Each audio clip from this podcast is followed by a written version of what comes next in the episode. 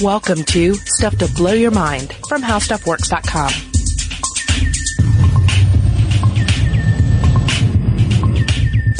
Hey, welcome to Stuff to Blow Your Mind. My name is Robert Lamb. And I'm Julie Douglas. You know, Julie, science has done some good things for us.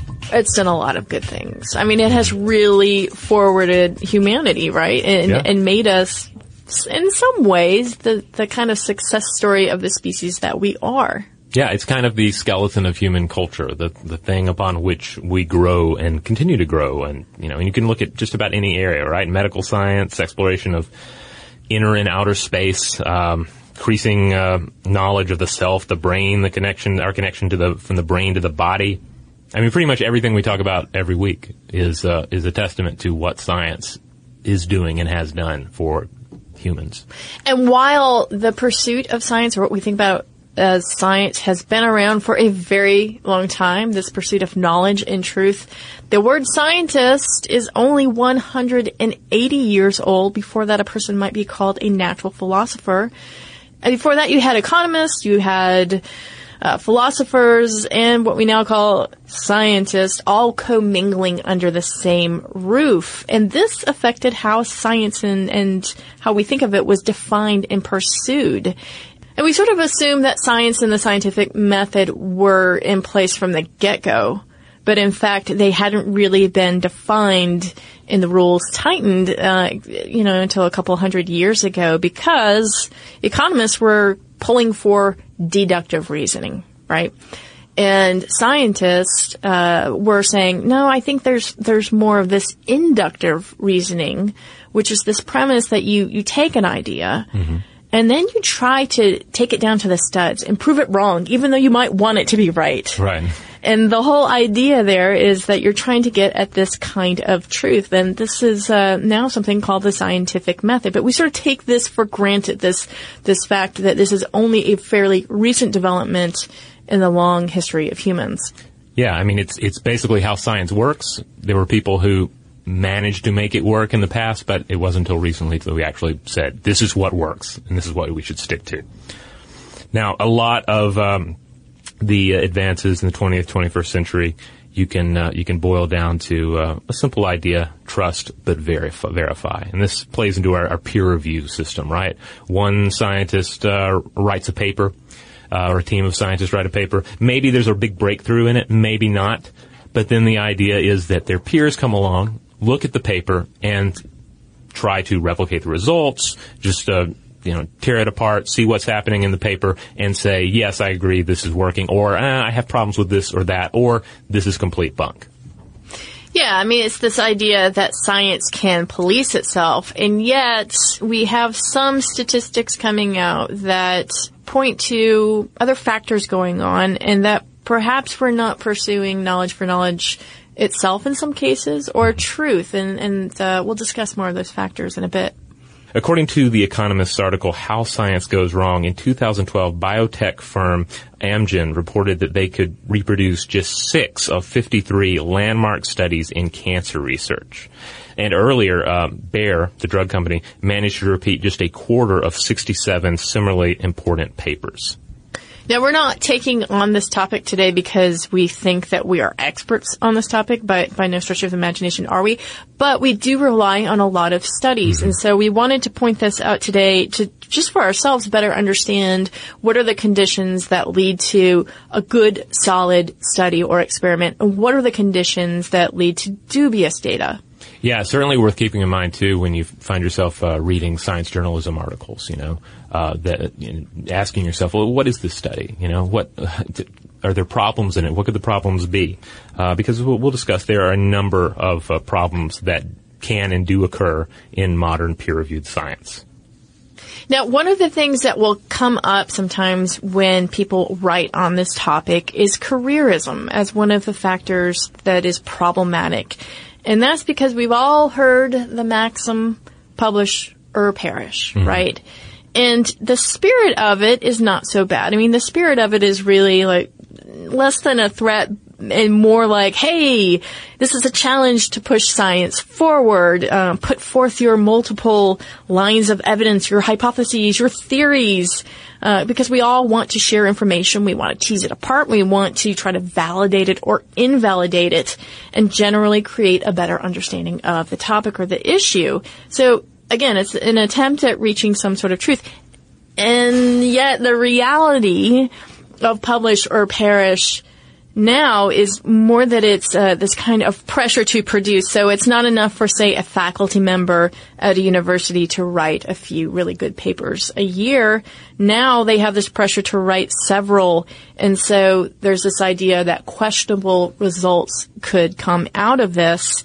And instead of maybe making it to a first tier journal, maybe that data goes to a third tier journal. And yet it shouldn't necessarily go anyplace. And the problem, as outlined in the Economist article, How Science Goes Wrong, is, quote, in order to safeguard their exclusivity, the leading journals impose high rejection rates, in excess of 90% of submitted manuscripts.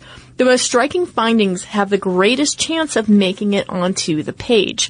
Little wonder that one in three researchers knows of a colleague who has pepped up a paper by, say, excluding inconvenient data from results based on a gut feeling. So what we're talking about here is cherry picking information.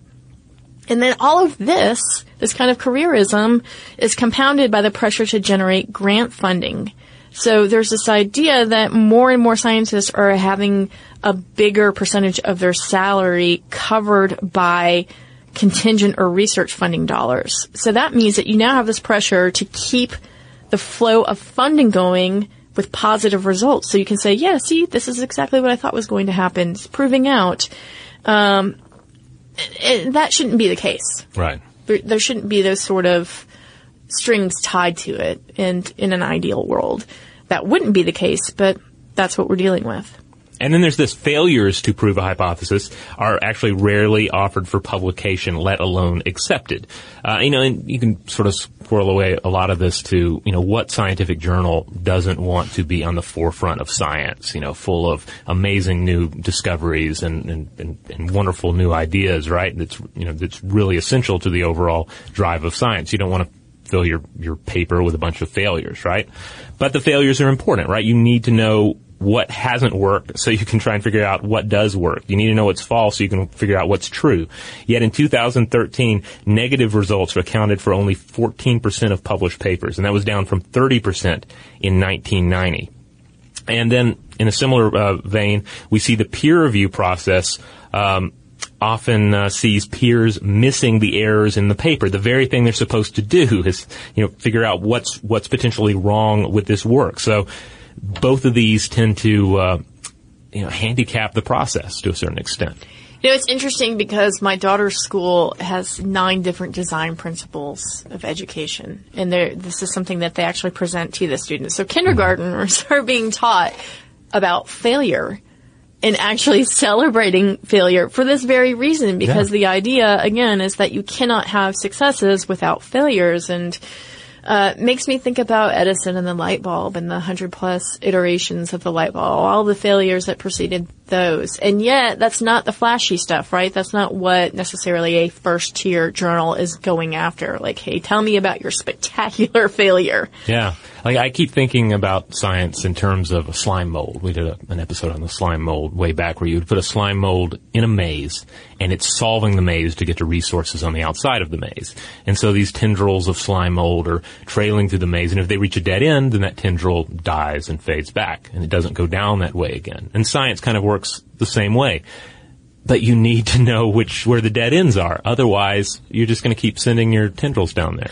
Well, and then it's also this, this such an elegant analogy because they're going after that sugar, right? Mm-hmm. That that resource, and so they're eventually going to find themselves to the success story of the resource. But then it becomes this question of: Is that resource, that piece of sugar that the slime mold is after, is this truth or is this money? And we'll talk a little bit more about that later.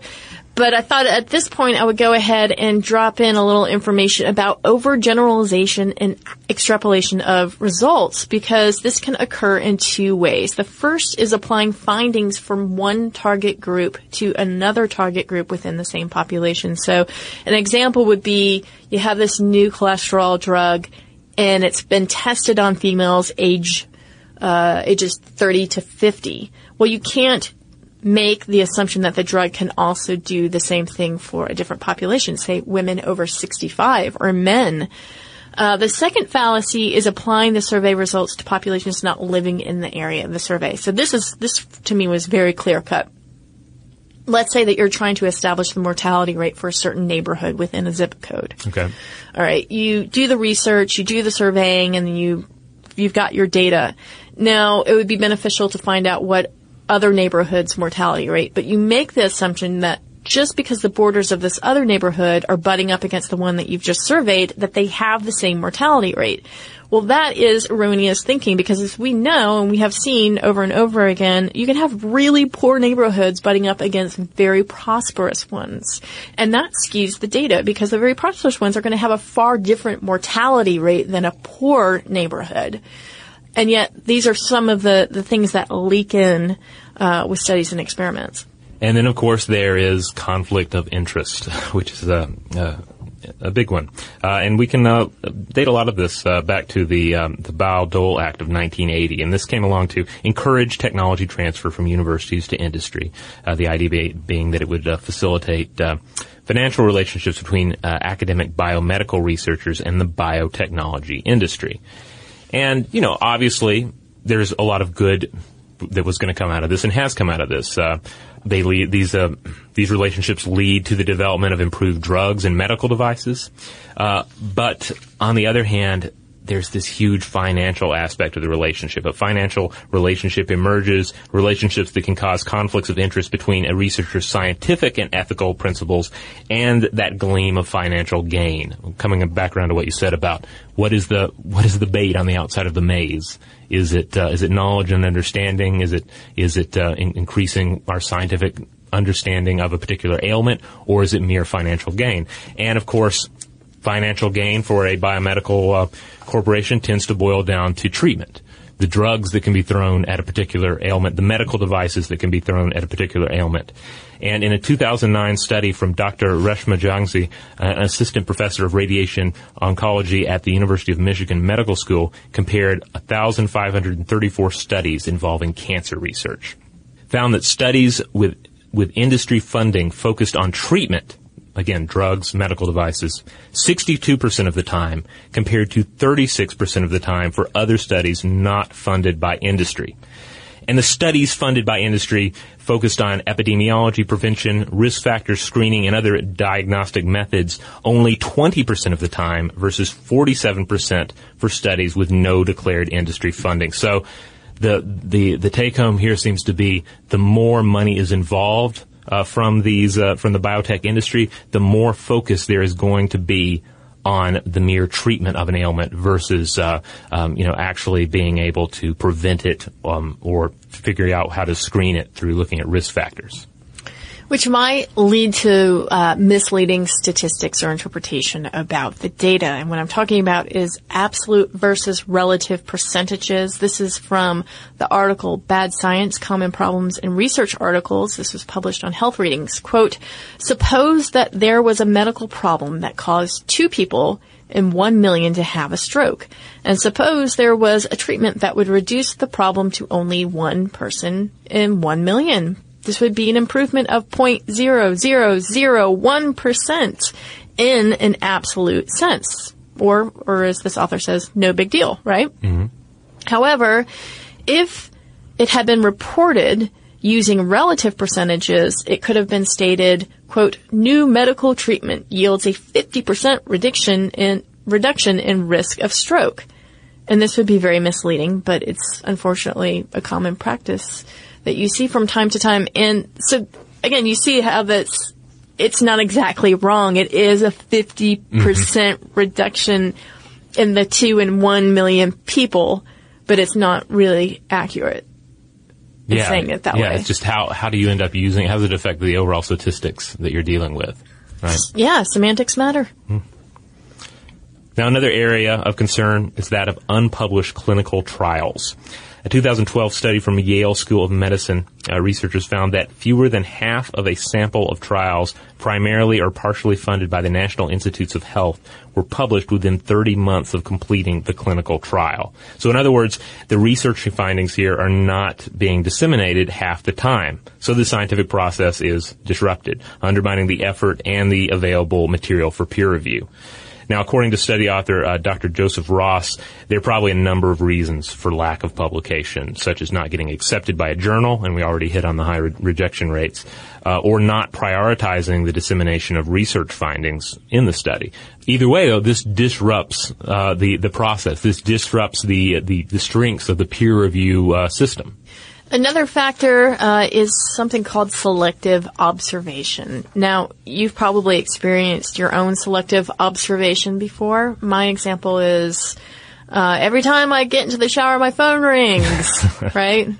Uh, and it's a perception that is based on the annoyance of my phone ringing and my inability to get to it. Uh, but then I, you know, I, I tended to, to disregard all the times that my phone didn't ring while I was in the shower. And so I was mm-hmm. practicing confirmation bias and ignoring the other data, skewing my own statistics. So selective observation in science is essentially trying to land on a conclusion based on an existing bias or belief. For example, a researcher who's studying obesity may have a bias that obese people lack willpower. And as a result, they may construct an experiment that involves a plate of donuts in a conference room at work. But if that researcher only records data about obese subjects and doesn't record non-obese subjects, well, then they have a biased experiment on their hands. In other words, uh, if they don't go out of their way to try to prove themselves wrong, they're not exercising the principles of scientific method. All right, you know, let's take a quick break. And when we come back, we will discuss weird science.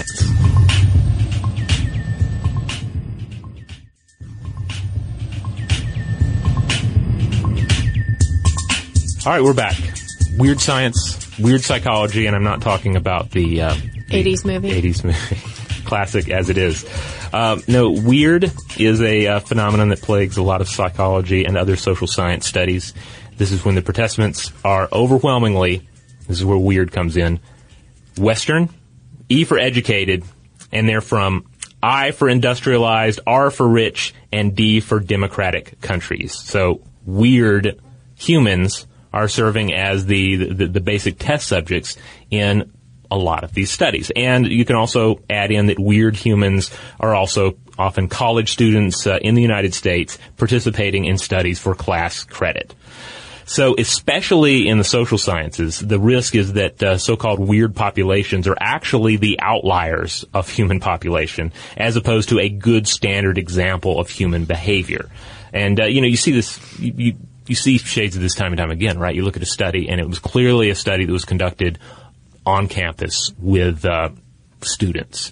And in your better studies, you see them branching out from that and saying, uh, um, well, all right, in this first study, we looked at students, but then we went into uh, an impoverished neighborhood. Or in some cases, then we looked at some uh, U.S. Uh, uh, participants, then we also went and looked at some participants in Hong Kong, that sort of thing.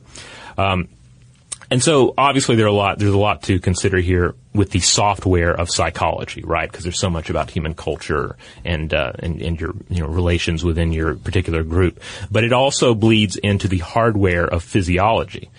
In 2014, Liverpool University uh, had a study examining rapid eye movements called saccades among groups of mainland Chinese, British Chinese, and white British test subjects. And he found that Chinese ethnicity was more of a factor than culture in high saccade counts. So the mainland Chinese group scored high saccade numbers, as did the British Chinese counterparts, uh, despite the many cultural differences between the two groups. So lead author Dr. Paul Knox argued, quote, the human brain is not just amazingly complex in general, but also highly variable across the human population.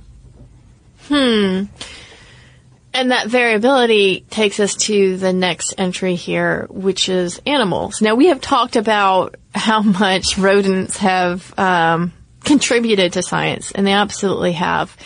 Uh, but we do have problems where animal studies do not reliably predict human outcomes. And this topic is really a complex one, but there's a paper on the topic by Michael B. Bracken, who's from Yale University, and he writes in his paper why animal studies are often poor predictors of human reactions to exposure. That one reason is probably because uh, animal experiments do not translate into replications in human trials or into cancer chemo prevention because they're poorly designed, conducted, and analyzed now, another possible contribution to failure to replicate the results of animal research in humans is that reviews and summaries of evidence from animal research are inadequate when it comes to methodology. In one survey, only one in 10,000 Medline re- records of animal studies were tagged as being meta-analyses compared to one in 1,000 human studies. And in recent reports, the poor quality of research was documented by a comprehensive search of Medline, which found only 25 systematic reviews of animal research. Other studies similarly found only 30 and 57 systematic reviews of any type of animal research. And so, uh, the reason that Bracken points this out is because he says these kind of deficiencies are important because animal research often provides the rationale for hypotheses studied by epidemiologists and clinical researchers. Moreover, if you look at the genetics of this, it gets even more uh, muddled. And the reason for that is because with rodents, one, and one of the reasons why we use them is because we can change their genetic background. Within a couple of generations, we can tinker with the genes and that's great because that can really help us to study certain conditions. However, um, those rodents would yield really consistent results in disease expression. But humans, we are far more wild west when it comes to genetics and the genetic background, and that would factor in how the human disease is expressed, and this would yield a mismatch in results between humans and animals. It's a layer cake of animal confusion. Yes, indeed it is. Um, now, on top of everything we've discussed here, there are plenty of additional methodological pitfalls, and we're uh, we're going to include a, a, a, link on the landing page for this episode to a fabulous page that has a list of about sixty of them.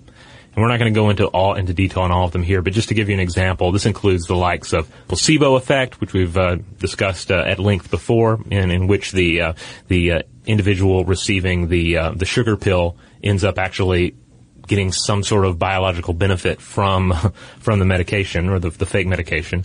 Uh, carryover effect, where the results of one study are are uh, observed in a secondary study uh, without realizing it, and then magnitude blindness, the tendency to become preoccupied with statistically significant results that nevertheless, nevertheless have a small magnitude on effect. I feel like that comes into play a lot when I look at um, some of the stuff that's new mm-hmm. and that's being reported in the media. It's very exciting, right? You go, oh wow, look at this insight. And then when you get into the specifics of the study, it's just, it's not that significant. Right. It doesn't quite match up to that snappy headline. Yeah. Yeah. All right. So how does science correct course? What can be done about the, these problems we've discussed? Well, um, just to talk uh, briefly about um, the use of statistics and uh, managing potential conflicts, uh, those financial conflicts we uh, we mentioned earlier, conflicts of interest.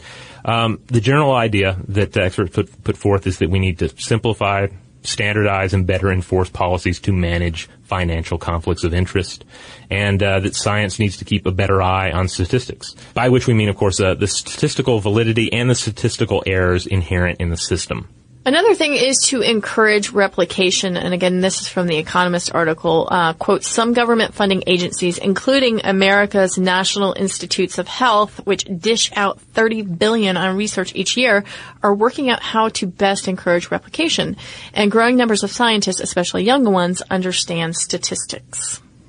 Another area is allocating space in journals for uninteresting studies, which which is which is crazy because if you think about it in terms of say um, you know a literary fiction publication, you would never in a million years have anyone suggest, hey, we should make room in uh, this uh, this review for bad fiction. You know, a certain amount that we're always just going to include bad fiction. But the idea here is that scientific journals should allocate space for the less jazzy, the less sexy stuff because that too is essential. Now I, I'm wishing for a journal called the Humdrum Studies Journal. Uninteresting Studies Journal. Now, another solution would be to tighten peer review. So perhaps dispensing with it altogether. And again, that's from the Economist article. And so if you dispense with it altogether, what would you do? Well, you would have post-publication evaluation in the form of appended comments. And they say that that system has worked well in recent years in physics and mathematics. And lastly, policymakers should ensure that institutions using public money also respect the rules. So picking up, uh, again, to the potholes that we had mentioned, one of them is also skills neglect. And this is that human disposition to resist learning new scholarly methods that may be pertinent to a research problem. And so that would also factor into peer review is just making sure that while you're reviewing something else, that your own knowledge of the topic is up to snuff. And finally, when it comes to weird populations, I mean, the big thing is just to be aware of it. To, when you're when you're sampling, uh, when you're using samples uh, from you know, the immediate uh, collegiate environment, to be aware of it and maybe be less uh, cavalier about uh, uh, saying that you have identified something that is in you know basic and general human nature. Of course, we should end this episode with the study of all studies, which is that there are too many studies. Yes, this was, I believe the, the title was Attention Decay in Science, um, which is snazzy. Um, and it, it, basically just comes down to the fact that there are just so many studies coming out now in so many journals. They've just exploded uh, since the uh, the earlier days uh, uh in the 20th uh, century. Yeah, and it's hard for everyone to keep up with the studies, and also the older studies are getting lost in the fray of new studies. Mm-hmm. So, um, of course, you know that building upon knowledge is really important in this uh, discovery of truth, right? Mm-hmm. And it's fair to point out that this paper should also also be analyzed um, because it's just one single study, and the researchers mainly looked at very broad fields like chemistry and medicine. Indeed, trust but verify. Right? It all comes back around yes. to that. So, uh, so again, this episode wasn't. It's not about you know doubt everything, doubt every study that comes out, doubt every uh, bit, bit, of uh, science journalism that uh, comes across your desk. But it's it's all it's all information that's worth keeping in mind when you do engage with these studies, uh, and, and, something that you know that, that, we like to keep in mind. Uh, you know when we look at these studies in our research. Yeah, and we thought that this was pertinent information, especially when you consider how much data we are taking in every single day mm-hmm. and all of the headlines that are connected to these studies and where they're coming from and how they're being parsed out. Indeed. Hey, in the meantime, if you want to check out uh, more episodes of Stuff to Blow Your Mind, uh, most of which in, involve scientific studies of one type or another, uh, you can head on over to stufftoblowyourmind.com where you will find uh, all those podcast episodes, all those videos, all those blog posts, you name it. And we know some of you are out there toiling away in the fields, in the labs, uh, scientific researchers. Do you have thoughts about this? Uh, if so, we would love to hear from you. And you can email us at blowthemind at howstuffworks.com. For more on this and thousands of other topics, visit howstuffworks.com.